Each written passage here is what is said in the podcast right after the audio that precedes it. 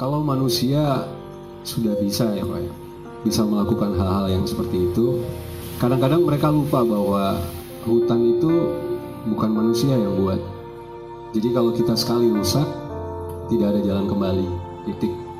Dan ketika kita rusak hutan, yang dirusak itu bukan hanya ekosistemnya, tapi semua serta kebudayaan kita juga ikut rusak. Karena apa yang ada di dalam hutan itu berkesinambungan dengan pola kita berpikir.